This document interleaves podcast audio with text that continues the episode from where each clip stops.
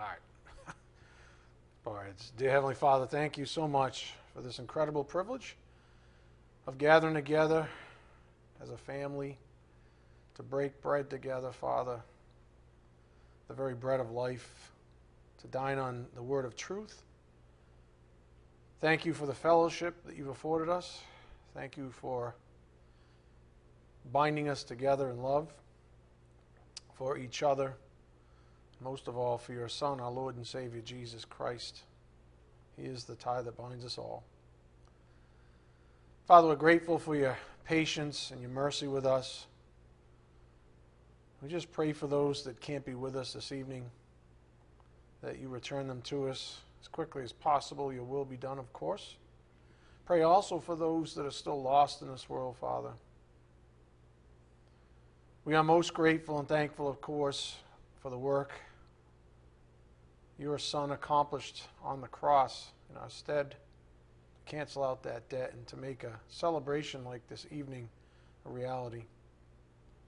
Father, we just ask your blessings on this evening's message. May it be edifying for our souls. We ask this in Jesus Christ's precious name. By the power of the Spirit, we do pray. Amen. Again, the Lord is our confidence, uh, part 24. Um, when's the last time you ever heard someone say aloud, Call me ugly to my face? I'm going to go with never, right? I mean, who's ever said that? Maybe never. Call me ugly to my face. When's the last time you've ever heard someone say that aloud? Maybe never. Why? What is the problem if a person really is ugly? You can laugh. You guys are like, I don't know what the problem is. It's all right. this is going somewhere, I promise. I'm not talking about physical beauty, which is probably what make it, is making you giggle. Uh, I'm not talking about physical beauty or those standards, man or woman. I'm talking about a scale regarding true beauty or in this case, ugliness. Don't you want those who know you well enough to tell you that you're being ugly to your face? I do. Or would you rather your so called friends lie to your face?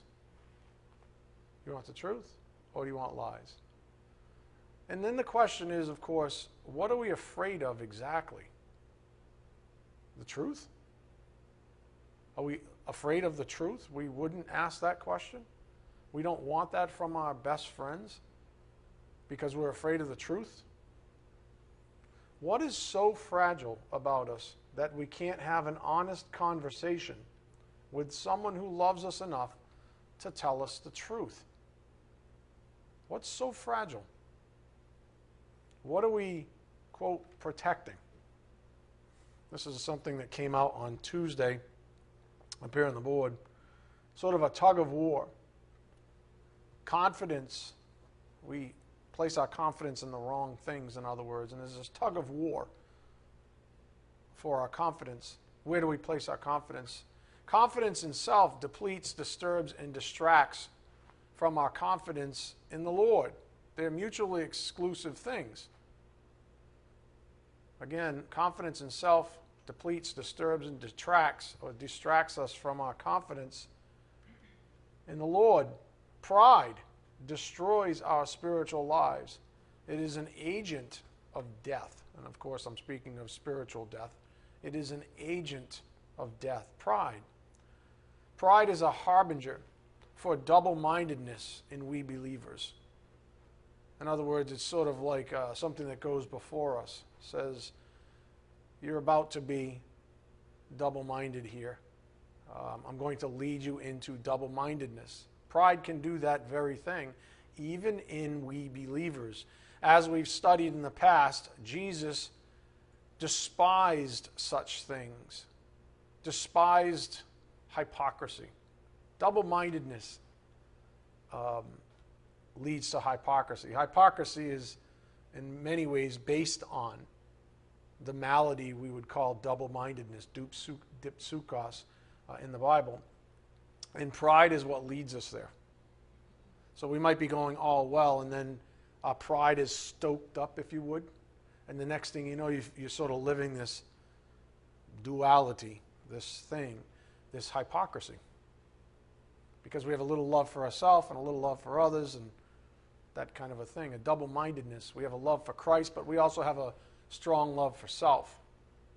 And that really is or does usher uh, us towards spiritual death, which is really bondage and separation from God, etc. So pride is a harbinger for double mindedness, and we believers, and Jesus despises hypocrisy. This means that he despises moments in your life when you're being a hypocrite, when you're being ugly. It's ugly. Hypocrisy is, are there many things uglier than hypocrisy? Maybe not. I know that Jesus truly despised hypocrisy, especially when it comes to love. So, again, Jesus despised moments, despises moments in your life when you're being a hypocrite. Some of you might be saying, you know, I think this honesty thing can go a little too far. You know, there's, you can start hurting people, or um, it's not always good to be honest. You know, there's a time to be dishonest with someone. I don't believe that. I don't believe that at all. Um, to those people, I dedicate the following. Go to Luke 11 37. Luke 11 37. So if you think honesty can get a little overboard, there can be too much, so to speak, that it's not the right policy, that there's a time to be, you know, dishonest. I dedicate the following to you. Now, you have to look at this. This is incredible. Don't even read it yet. Uh, just imagine you're Jesus and someone invites you over for lunch. Okay? How many, how many of you would have the gumption to do what, he's, he's gonna, what we're going to read he does? This is incredible. Luke 11:37. Now, when he had spoken, a Pharisee asked him to have lunch with him, and he went in and reclined at the table. So here he is at the very, you know, dinner, lunch is an intimate time, right? Eating together is a form of intimacy. He went in and reclined at the table. When the Pharisee saw it, uh, he was surprised that he had not first ceremonially washed before the meal. But the Lord said to him, Now you Pharisees clean the outside. Just put this into perspective. They invited him to lunch. right? You Pharisees clean the outside of the cup and of the platter, but inside of you, you are full of robbery and wickedness. hey, thanks for inviting me for lunch. I'm going to now slam you. I'm going to say, arguably, some of the most offensive things anybody's had the stones ever to say to you. Inside of you, you are full of robbery and wickedness. Verse 40 You foolish ones, did not he who made the outside make the inside also? So now he's calling them fools. But you but give that which is within as charity, and then all things are clean for you. But woe to you, Pharisees, for you pay tithe of mint and rue and every kind of garden herb, and yet disregard justice and the love of God. Remember, he hated hypocrites. But these are the things you should have done without neglecting the others. Woe to you, Pharisees. He doesn't even stop. Woe to you, Pharisees, for you love the chief seats in the synagogues and the respectful greetings in the marketplaces. You see the, the split here? What do they love? The wrong things. Woe to you, for you are like concealed tombs, and the people who walk over them are unaware of it. One of the lawyers said to him in reply, Teacher, when you say this, you insult us too. And what's he say? Oh, I'm sorry. Nope. But he said, Woe to you lawyers as well. I'm taking this house down right now. Thanks for lunch. For you weigh men down with burdens hard to bear, while you yourselves will not even touch the burdens with one of your fingers. Woe to you! For you build the tombs of the prophets, and it was your fathers who killed them. So you are witnesses and approve the deeds of your fathers, because it was they who killed them, and you build their tombs. For this reason also the wisdom of God said, I will send to them prophets and apostles, and some of them they will kill, and some they will persecute, so that the blood of all the prophets shed since the foundation of the world may be charged against this generation, from the blood of Abel to the blood of Zechariah, who was killed between the altar and the house of God. Yes, I tell you, it shall be charged against this generation. Woe to you, lawyers! For you have taken away, this is one of my favorite passages, by the way. For you have taken, because it reminds me of um, Roman Catholicism and any religion that puts people in bondage to complexity and complexity of religion. Some of you can relate, right? For you have taken away the key of knowledge. You yourselves, what's the key of knowledge? Understanding, wisdom, right? What's the key to actually understand at the end what this is all about? You might even say it's the gospel. For you have taken away the key of knowledge. You yourselves did not enter, and you hindered those who were entering. So Jesus had a real problem with people who uh, robbed others of understanding. When he left there, the scribes and the Pharisees began to be very hostile and to question him closely on many subjects, plotting against him to catch him in something he might say. Under these circumstances, after so many thousands of people had gathered together that they were stepping on one another, he began saying to his disciples, First of all, beware of the leaven of the Pharisees, which is what? Hypocrisy. Bunch of big old bucket of hypocrites. But there is nothing covered up that will not be revealed, and hidden that will not be known. Beware of the leaven of the Pharisees, which is hypocrisy. Again, that really points back to the point on the board this tug of war. We can become mighty hypocritical even in our own lives. Confidence in self. Anytime we turn that into that in that direction, we become hypocrites. Our loyalty, if you would, becomes split. Confidence in self depletes, disturbs, and distracts from our confidence in the Lord. Pride destroys our spiritual lives. It is an agent of death. On Sunday and Tuesday, we talked about this, the practical side of this. We called it bruised egos. Bruised egos. When does, you know, when does pride sort of stoke up? When your ego's challenged. Let's face it, right? If I was to take the thing you think you're so wonderful about and I was to actually challenge you this day, chances are your pride would go through the roof. And for most of you, I know what it is. Um, and if I was to poke it, your pride would go through the roof. You know that little, you know that little basket where you get all the, you know, I'm cool, I'm awesome stuff. You know that one? For some of you, it's work. For some of you, it's intellectualism. For some of you, it might be uh, music or something or art. For some of you, it's something else. But your ego is tied to something. And when it gets poked, it's bruised, and all of a sudden, pride goes through the roof, and there you go. Now you're a hypocrite. So, again, on Sunday and Tuesday, we talked about bruised egos, that for most people, walking this earth. It's pride that keeps them or keeps us from wanting to hear the whole truth, especially about ourselves. That's all it is. It's pride. I don't want to hear that I, you know, that I'm ugly, like we started off. I don't even want my so-called friends to say to me, "Hey, you're being really ugly right now." I just want everybody to be agreeable and tell me how awesome I am, so I can that little basket of awesomeness can get bigger. So for most people, Pride is what keeps us from hearing the whole truth. Jesus understood this about man, but here's the thing he chose not to hold back, especially in the company of hypocrites. He chose not to hold back, especially in the company of hypocrites. Hey, listen, somebody's got to tell these people, right?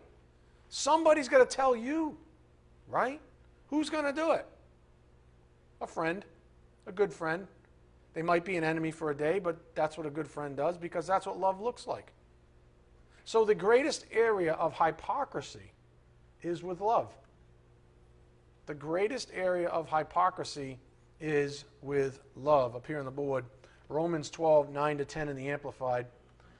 Love is to be sincere and active, the real thing, without guile and hypocrisy. Without guile means cunning, if you would you know, slick, uh, kind of grotesque, right? um, without guile and hypocrisy. Hate what is evil, detest all ungodliness, do not tolerate wickedness, hold on tightly to what is good. Be devoted to one another with authentic, not hypocritical, authentic brotherly affection. As members of one family, give preference to one another in honor. So, without guile and hypocrisy. If you say you love some, someone, then let it be real. Otherwise, don't pretend. I guess that's one of the key points. Otherwise, don't pretend. Something's flicking back there. Probably just my eye. It's probably nothing. If you say you love someone, then let it be real. For starters, Jesus Christ. As we've been learning, to love him is to trust him. You might say, well, how do I really know? Well, do you trust him? To love him is to trust him. If you don't trust him, then something is awry with the love you claim to abide in. As it turns out, there's a very practical side to all of this, a litmus test, so to speak, up here on the board. This came out, I believe, on Tuesday. Freedom comes from trusting the truth. When we approach the truth, for example, read our Bible, we must do so in faith and trust. Without trust leading the way, it's easy, it's too easy to reject what we find. If we reject what we find, we are stunting our own growth and freedom. Galatians 5:1 is for freedom that Christ set us free. When we consult our Bibles, we're consulting Christ himself. It was his spirit that authored it. That's how we are disciples of Christ today. He doesn't walk with us, he doesn't talk directly to us. He talks through the word of truth. It's his word. He's even called the word, John 1:14. So a lot of it has to do with how we approach the truth, what our attitude is uh, when we read the Bible. We must do so in faith and trust. If we say we abide in the sphere of love, if we say we love God, we love Jesus Christ, this is how we approach reading our Bible. This is how, in other words, which is tantamount to saying this is how we approach truth. Sometimes we're going to read the Bible and we're going to say, I look darn ugly today having an off day, having a bad day. I'm, I'm just ugly right now. Uh, and that's a really good thing to realize because that's the first step to reorientation. So we can't uh, be bitter about being told uh, in the moment that we're ugly. Without trust leading the way, it's too easy to reject what we find. In other words, you say, I'm not ugly. I don't trust what you're saying about me, so I reject it. And if you do that, you're stunting your own growth and therefore your own freedom because that's what sanctification leads to. So, we have to examine our attitudes on all of this. Maybe the most important point from Tuesday's message came out as a corollary to the point on the board. Here it is freedom or bondage. The approach to truth dictates what you find. Does that make sense? The approach to truth dictates what you find. Jesus said, He who has ears to hear, let him hear. The implication there, Matthew 11 15, is that not everybody's going to approach the truth the same way. You can hear my voice, but if you reject it, if you reserve the right to reject truth at any point, then you don't hear what the Spirit's trying to say. Your approach is wrong. And therefore, what you receive in return is now wrong, is perverted, has been uh, sullied, if you would, if that's a, a, a word you can live with. The approach to truth dictates what you find. In other words, it has everything to do with our, our attitude when we approach the truth. Jesus said, he who, has, he who has ears, let him hear. So I was thinking about that. Why are so many people in this world completely deaf. Jesus said, For he who has ears, let him hear. Why are so many people in this world completely deaf? Think of the answer like this and stretch your imagination a bit here. Imagine that spiritual events were audible or are audible. Imagine if spiritual events were audible. In other words, for every spiritual stimuli, proportion and frequency, translates into a sound. This means that, quote, big events are loud, and really common events are like white noise, ever present. The question on the table is why are so many people in this world completely deaf? Uh, maybe I should rephrase it. Why are so many people in this world hard of hearing? I mean, why can't they hear the truth?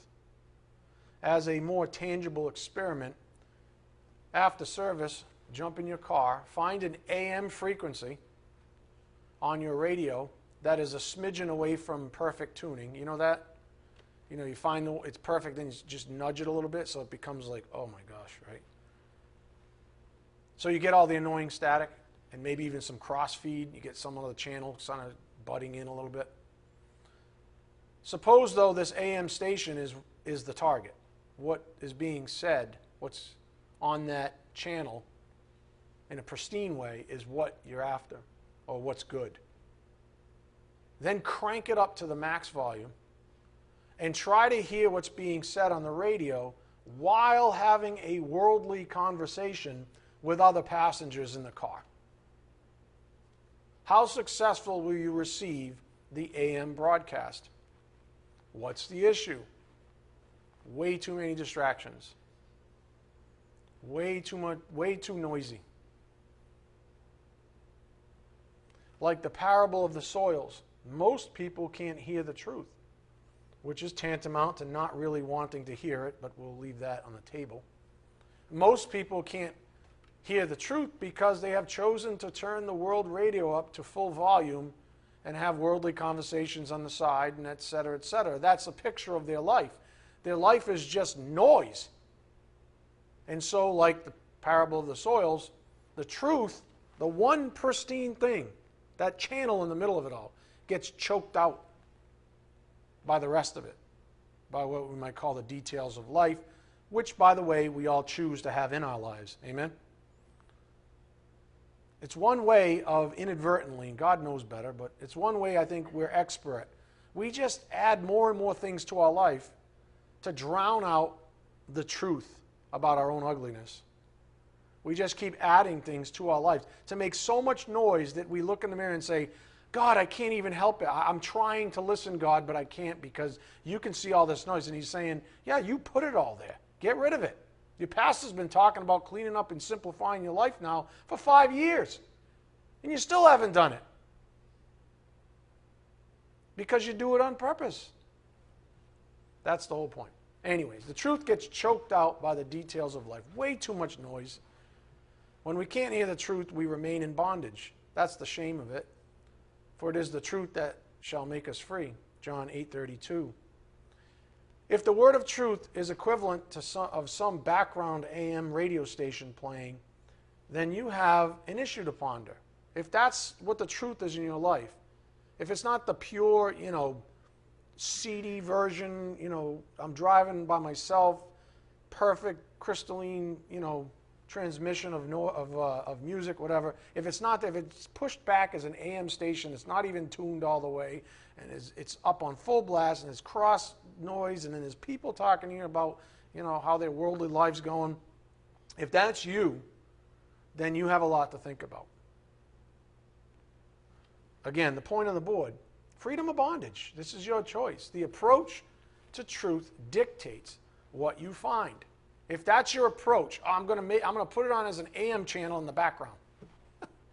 I'm not even going to spend any time really, you know, dialing it in so I can hear it. I'm just going to like get close and leave it on and just, you know, tune it out eventually. Your approach to truth dictates what you find.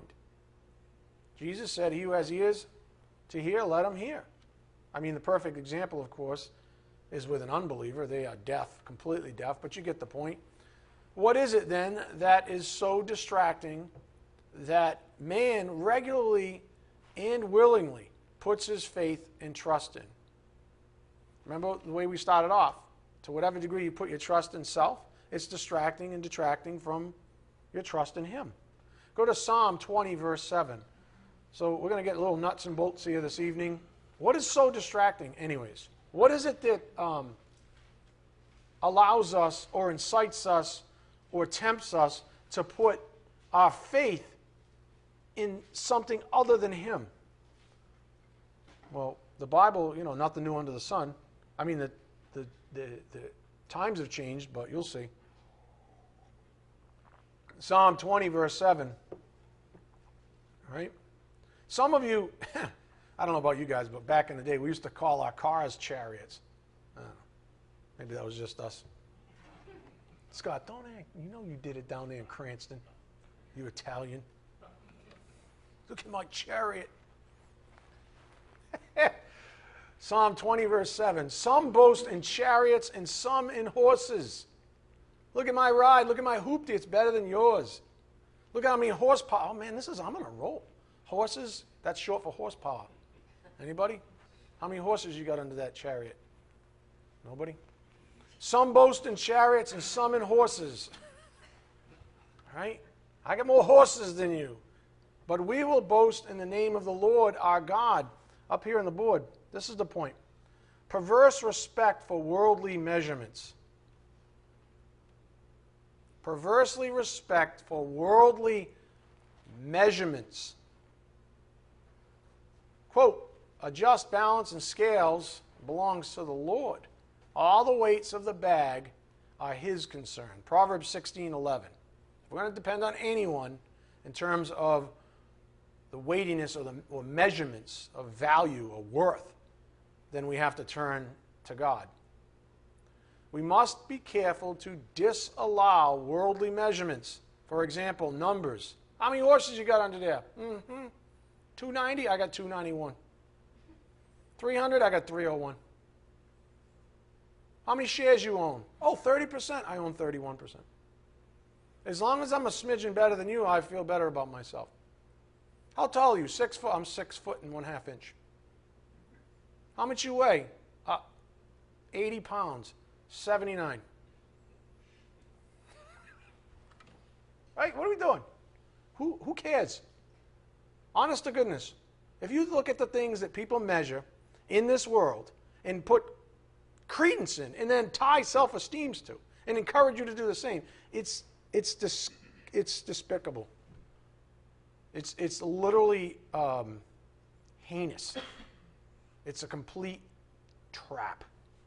We must be careful to disallow worldly measurements, for example, numbers, to become the impetus for the respect we give.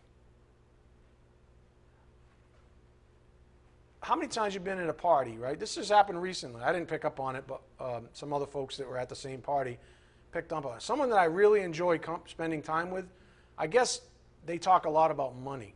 I didn't pick up on it, but I guess they do that thing. Nice enough people, nice couple, but I guess they spend a disproportionate amount of time talking about money, not theirs, other people's. Hey, did you know that this person owns this kind of a car and it's worth $100,000? And they sold it and got like three more. And they got this really good. Now they they got they got so much money. Their cars are worth so much money. They spent inordinate amounts of time talking about someone else's money. And everybody's like, "Oh, really? Oh, what? Really?"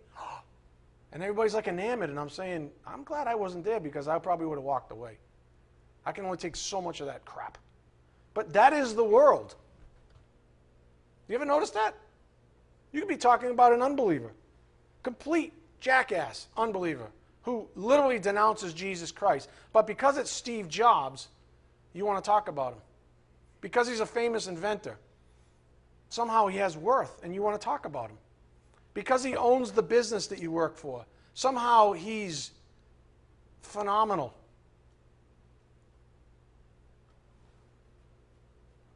It's crazy what we respect and what the impetus for the level of respect is. Why in the world would anything as transient as wealth be any reason to respect anybody? Why would that ever be a reason?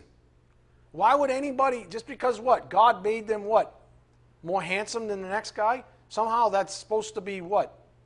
Valuable? Isn't that the problem with, wasn't that the problem with Saul and David? Wasn't that the problem? It doesn't matter if you're short, tall, fat, skinny, ugly, pretty. It does not matter. Rich, poor, it does not matter. Try to tell that even to the average Christian nowadays. And don't just ask them, because they'll respond, you know, maybe if they're well taught with some biblical stuff. Oh, the love of money is the root of all sorts of evil. Then why do you keep talking about the rich owner of your company? Why do you keep striving after the wind? Why do you keep putting all your eggs in this basket? Why do you have so much damn respect for somebody who could care less about your Lord and Savior? Why? It's the most it's the it's the craziest disconnect. That's how you know someone's a BSer. They say one thing, but then they live another way. Their value system uh, speaks volumes beyond what they say. Jesus, that's, hypocr- that's hypocrisy, by the way. Jesus despised it.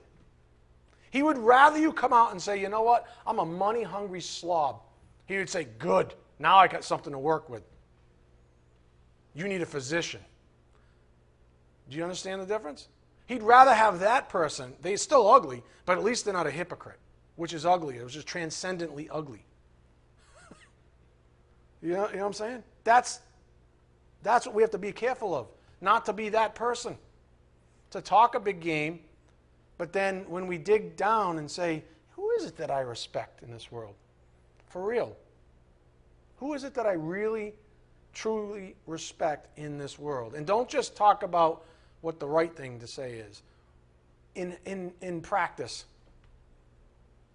who do you habitually think about in terms of respect? Who do you want to, quote, be like? Who do you want to emulate? Who do you want to mimic? Whose faith do you want to have? And faith in what? Uh, you name it. At the end of the day, who do you respect? And does the amount, does the magnitude of the respect you're giving this person or this thing or whatever, is it based on worldly standards or worldly measurements? You follow? Are they really a better person because they're, they own some superlative in your little circle of life? Are they really a better person because they're the, you fill in the blank, EST, whatever, dash EST, whatever that thing, S, greatest, whatever? Is that, does that really, is that something we should really be spending any real time on? Yeah, the Bible has a lot to say about this, my friends. Uh, Matthew 10 28, Deuteronomy 20 1 to 4, Leviticus 26, verse 7 to 8, Psalm 33 16 to 21, Isaiah 31 1 to 3, Jeremiah 9 23 to 24, for starters. We don't have a whole lot of time doing this thing, but this has everything to do with our confidence as it relates to the Lord. Where do we place our confidence? Do we say one thing and we're split? Are we dipsuchos? And that's what makes us miserable? We wonder why we're miserable. Because you're double minded. That's why. It literally says you should expect nothing from the Lord. How you go in, it's the attitude, the approach to truth. What you put in is what you get out. You put in phoniness and hypocrisy, guess what you get back? Misery. That's the fruit of ungodliness. You put in truth, trust, love, faith, you get back peace. Isn't that beautiful? I know. Perverse respect for worldly measurements. America is polluted. Polluted with this problem.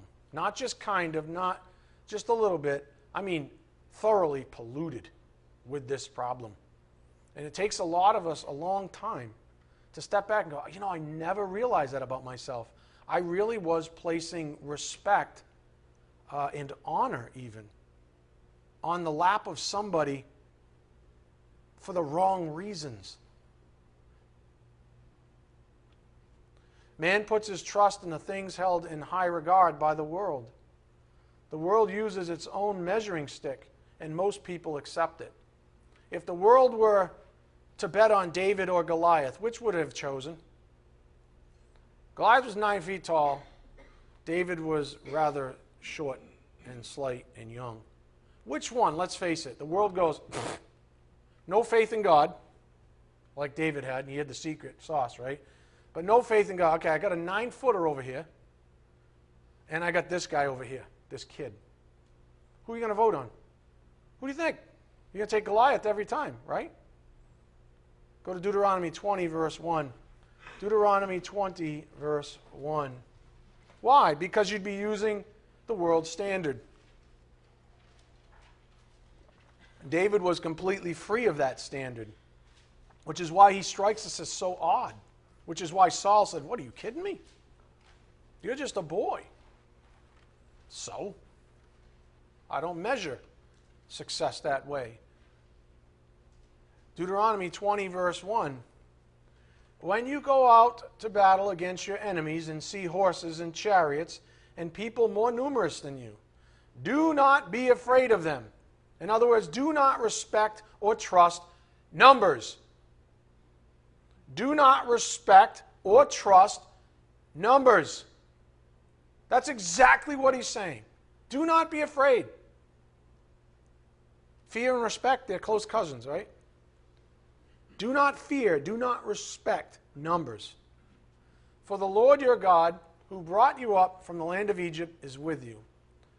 When you are approaching the battle, the priest shall come near and speak to the people. He shall say to them, Hear, O Israel, you are approaching the battle against your enemies today. Do not be faint hearted. Do not be afraid or panic or tremble before them, for the Lord your God is the one who goes with you to fight for you against your enemies to save you. The word approach is even in that passage. Do you see it? After all we've learned in Holy Scripture, are we to place our trust in numbers? Are we? Are we going to place our trust in numbers?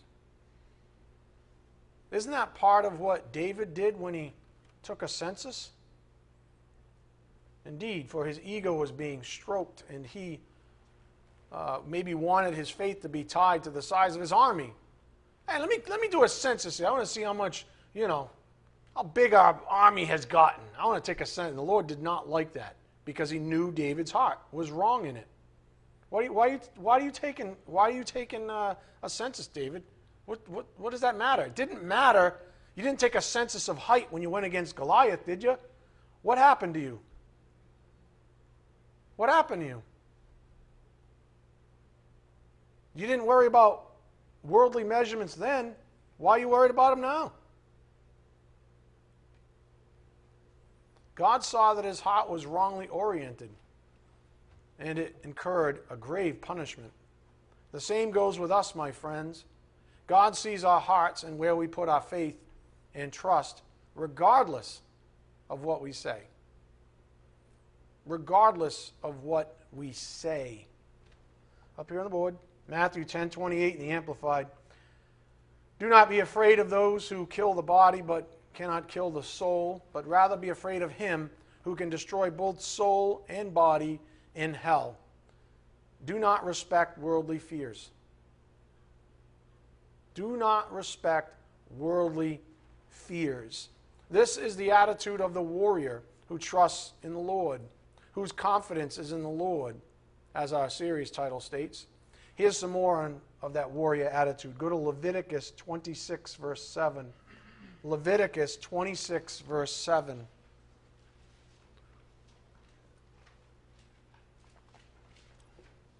This is the kind of trouble we get into when we use the measuring stick from the world. War is a perfect example. We're always at war. You're at war every time you step outside of your home. You're at war on the inside because you've got an enemy called your flesh. You're always at war. What do you trust? The flesh who says, Look at you, you've been working out. You can take that guy. You're so smart, you've been studying up. You can just trample over everybody else at work and get that promotion by, you know, maybe you just got to trample a few people. Maybe, you know, maybe God will turn a blind eye. Maybe you got to do this thing, you know, but at the end of the day, whatever. Leviticus 26, verse 7. Those are the battles that we wage in our own souls. But you will chase your enemies, and they will fall before you by the sword. Five of you will chase a hundred, and a hundred of you will chase ten thousand, and your enemies will fall before you by the sword. Back to our key point up here on the board perverse respect for worldly measurements. A just balance, the scales belong to the Lord. All the weights of the bag are his concern. We must be careful to disallow worldly measurements, for example, numbers, to become the impetus for the respect we give. Go to Psalm 33:16. Psalm 33:16.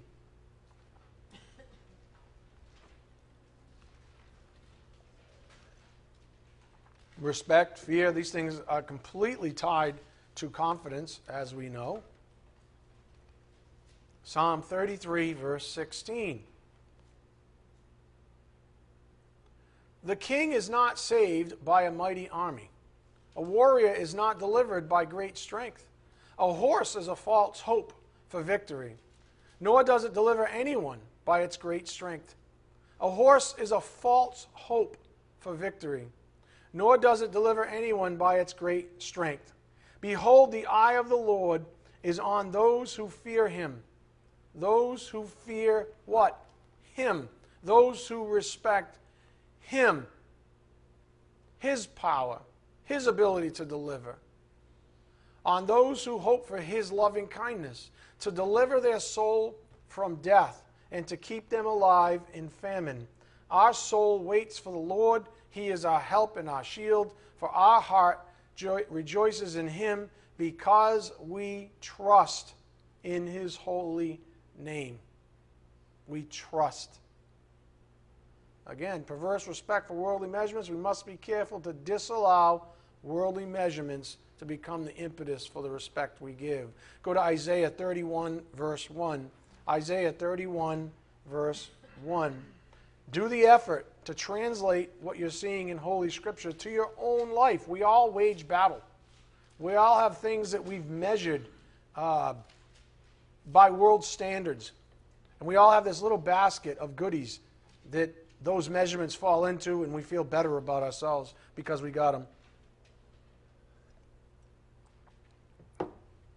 Isaiah 31 1.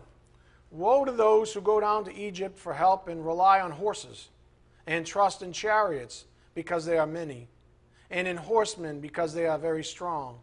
But they do not look to the Holy One of Israel, nor seek the Lord. Woe to those people who show up in great numbers but do not have the Lord. That's the whole point. So what? You show up in great numbers, some goodie basket filled with something that the world esteems. Big stinking deal. Big deal. You didn't show up with Christ. You showed up like a jackass. You showed up to fight on another field, not a righteous one, an unrighteous one. I always get a kick about that's a that's a huge test for all of us to take. We all do it. When we know we're going to win in the world, we fight the world's way. And then we hold our arms up like this in our trophies. When we think we're going to lose, we say, Well, I'm going to depend on God. That's dipsuchos, you see? That's a split personality. We like the world when we can dominate it. We lean on God when we realize we can't in some area. Right? Some of you? Or Scott when he goes to the gym. Goes next to the little skinny high school kids.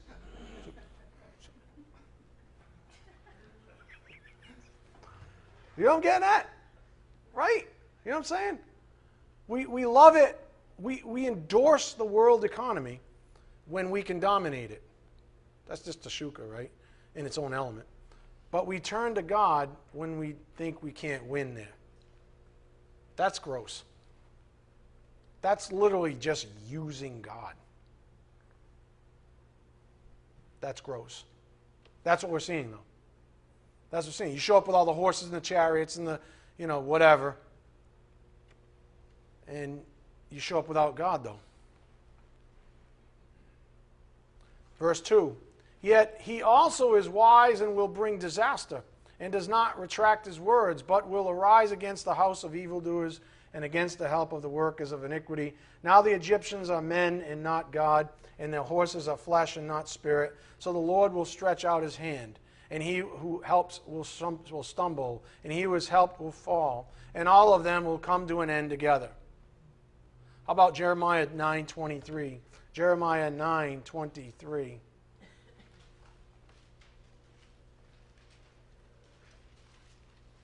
I hope you see what the Spirit's bringing out this evening. It's a very important point because we all do it.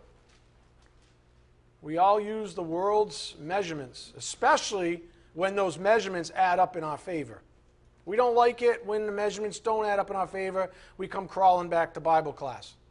Or we go read our Bible for comfort, right? Or we turn on Joel Osteen so he can encourage you some more. You know, when you're stung and you, you know, you. I, I, just have no tolerance for it. It makes sense too because neither did Jesus. He hated hypocrites. Jeremiah 9:23. Thus says the Lord, let not a wise man boast of his wisdom, and let not the mighty man boast of his might, and let not a rich man boast of his riches, but let him who boasts boast of this, that he understands and knows me, that I am the Lord, who exercises love and kindness, justice and righteousness on earth. For I delight in these things, declares the Lord. Hmm. Again, perverse respect for worldly measurements. We've got to be real careful about adopting worldly measurements, especially when we are the one who is, quote, improved, quote, increased, the one who is esteemed more.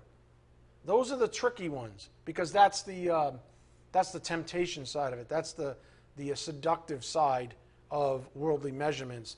Very often, we end up on top. And we say, well, that's kind of cool.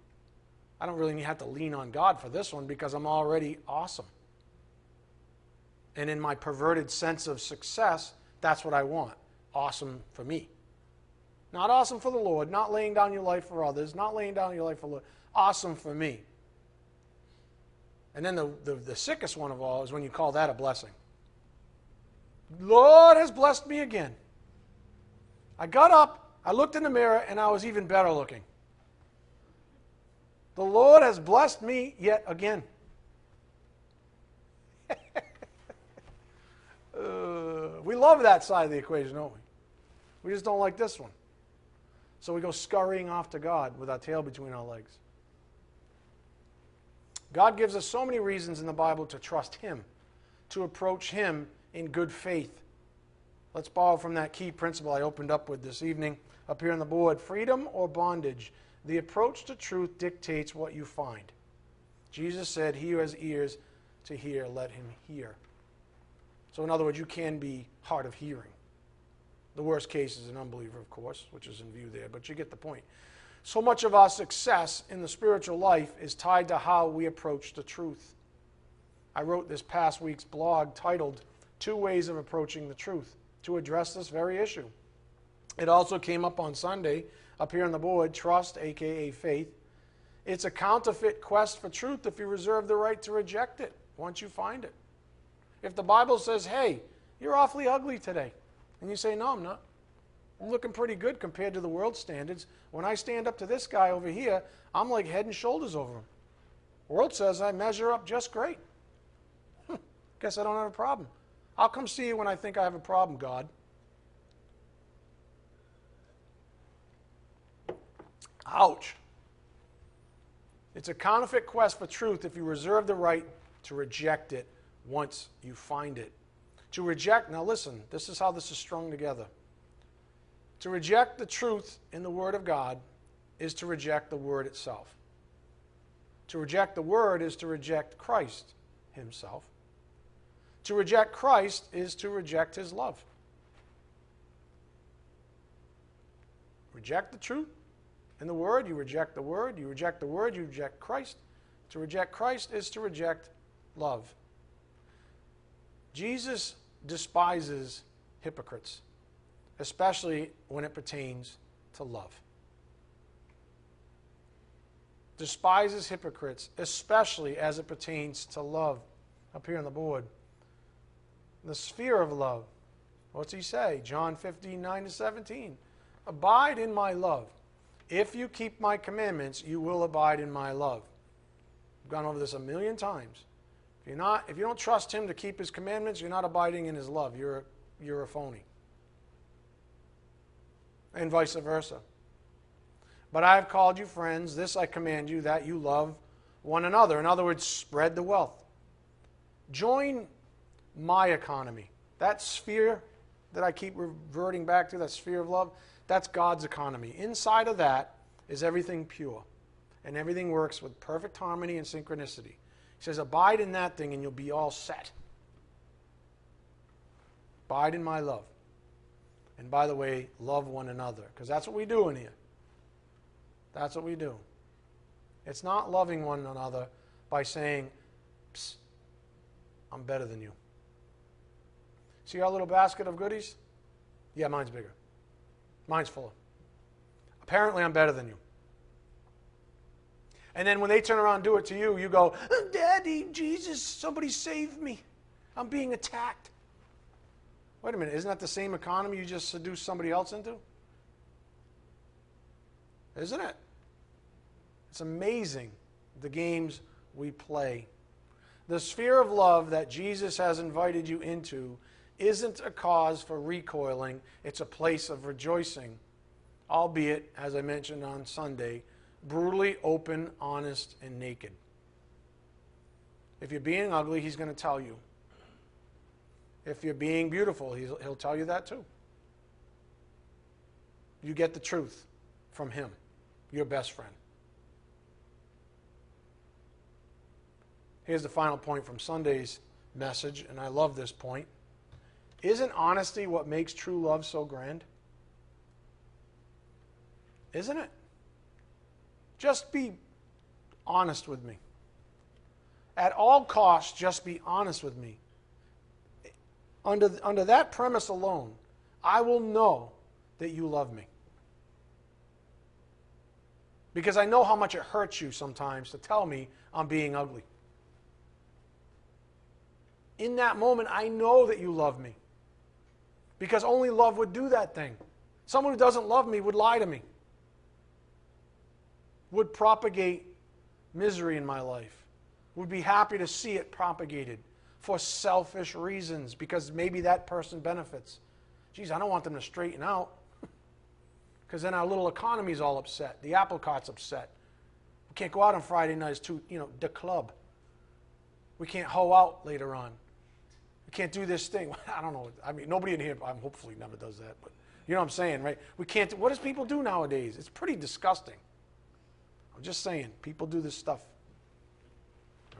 Isn't that's not love? That's the whole point. It's gross. It's it's it's diseased, figuratively and literally. It's diseased. Isn't honesty what makes true love so grand? Yeah. If you don't have honesty in a relationship, what the hell do you have? Nothing. Literally, literally nothing. You got nothing to stand on. There's no basis for your relationship. It's just wood, hay, and straw. It's, it's, it's uh, sand on a beach. And as soon as the big waves come, you know, the ones in life, God forbid you're married, as soon as the big waves come, it just goes. And it just goes. Because the relationship was built on lies. Honesty is what makes true love so grand. Now, the problem is man's hang up with his own imperfections. We focus on our shame rather than the one thing that can overcome all of it. And here's a hint for that here on the board. Proverbs 10:12 part B. But love covers all transgressions. Romans 12:21 Do not be overcome by evil but overcome evil with good. That's a principle. That's a principle. Even God abides by that principle. Excuse me. Do not overcome evil with evil, but overcome evil with good. Who taught these principles more than Jesus? No one. No one. He was perfectly good and he perfectly loved. And he dined with sinners and tax collectors and prostitutes. And then when he went to lunch with the Pharisees, he said, Woe to you, you hypocrites. You see the distinction there? Same person, same love, same integrity, same goodness, same righteousness. Dined with sinners, People who weren't hypocrites. People who said, Yes, I'm a prostitute. Just going to say, I didn't set out to do that when I was 10, but here I am. I'm a prostitute. I'm a tax collector and I'm a thief. I'm a crooked cop. I don't pay my tax. I, you know, whatever. I do all these things. At least admit who you are.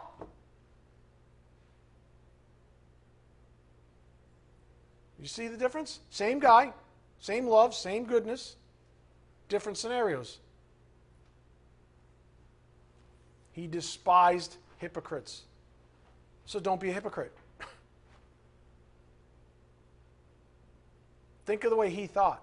He thought in the perfect sphere of love and righteousness. He despised hip- hypocrisy because he knows how damaging it is. So, who taught these principles more than Jesus? No one. The Spirit's saying to you all now stop wallowing in self pity and shame and recognize what Jesus accomplished on the cross, despite all that. In other words, focus on his love for you. Focus on his love for you. I was thinking about shame because it's a, we don't have time to get into it, but it's an interesting topic because it traces all the way back to the Garden of Eden at the fall when Adam and Eve saw each other and were ashamed. Shame is a result of the fall, part of the curse and it did not exist prior. Jesus knows your shame. He bore it on the cross, remember, willingly. Talk about a real friend. Up here on the board. John 10, 17 to 18a. For this reason, the Father loves me. You see the sphere of love?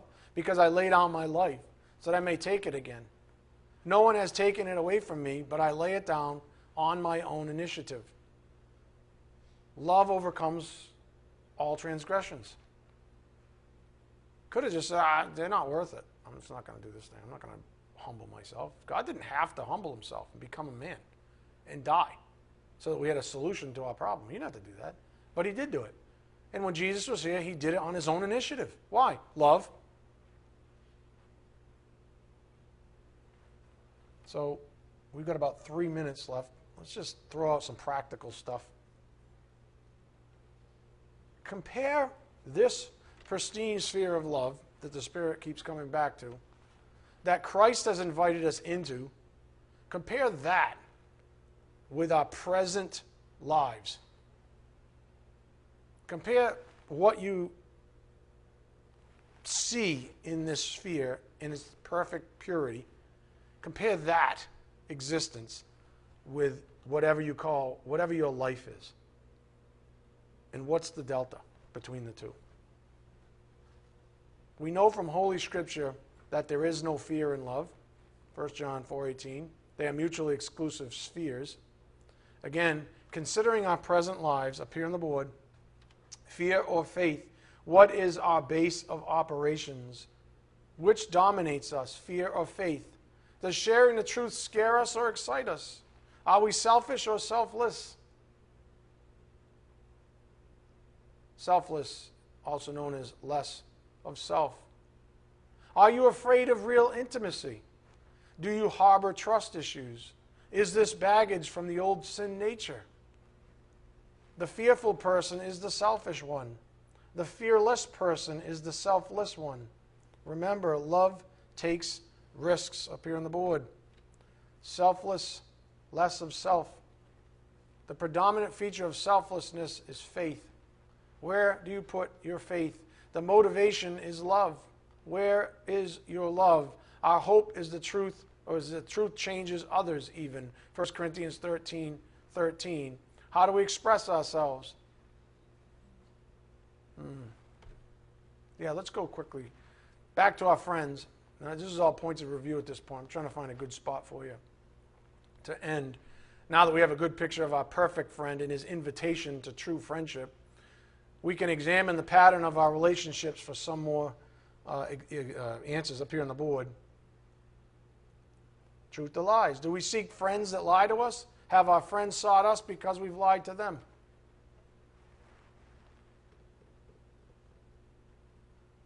Do we seek friends that lie to us? Have our friends sought us because we've lied to them? I think I'll end with that. Which economy do we prefer? I know when you come here, for the most part, you're in God's economy. You get it. You get the purity of devotion to Christ. You're, oh, yeah, the sphere of God. I love it. So awesome. That's where I want to be.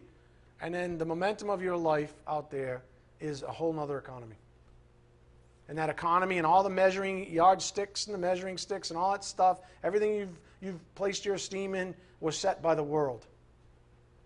And all your friends out there, for some of you, just lie and say, you know what? You really are a swell guy because you're better in this way, or a swell gal because you're so good at this thing.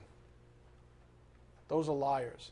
And do you play the game? Do you reciprocate? Do you say, oh, great, thanks. Oh, and by the way, I think you're a swell guy too because, I don't know, whatever the superlative is they have. Where's Christ in that equation? Whose confidence, or in, in, in which sphere do we place our confidence? Is the Lord our confidence in the sphere of love? Or is the world our confidence in this sphere over here, where the God of this world dominates? These are the questions on our table. We are out of time. Let's bow our heads. Dear Heavenly Father, thank you so much for giving us truth that sets us free. Thank you for never pulling punches with us. Thank you for always challenging us. Thank you for always making it personal. Father, we just ask for your blessings as we take the things we've learned back to our homes and out to a world that's just in desperate need of the truth. Father, we ask these things in Jesus Christ's precious name. By the power of the Spirit, we do pray. Amen.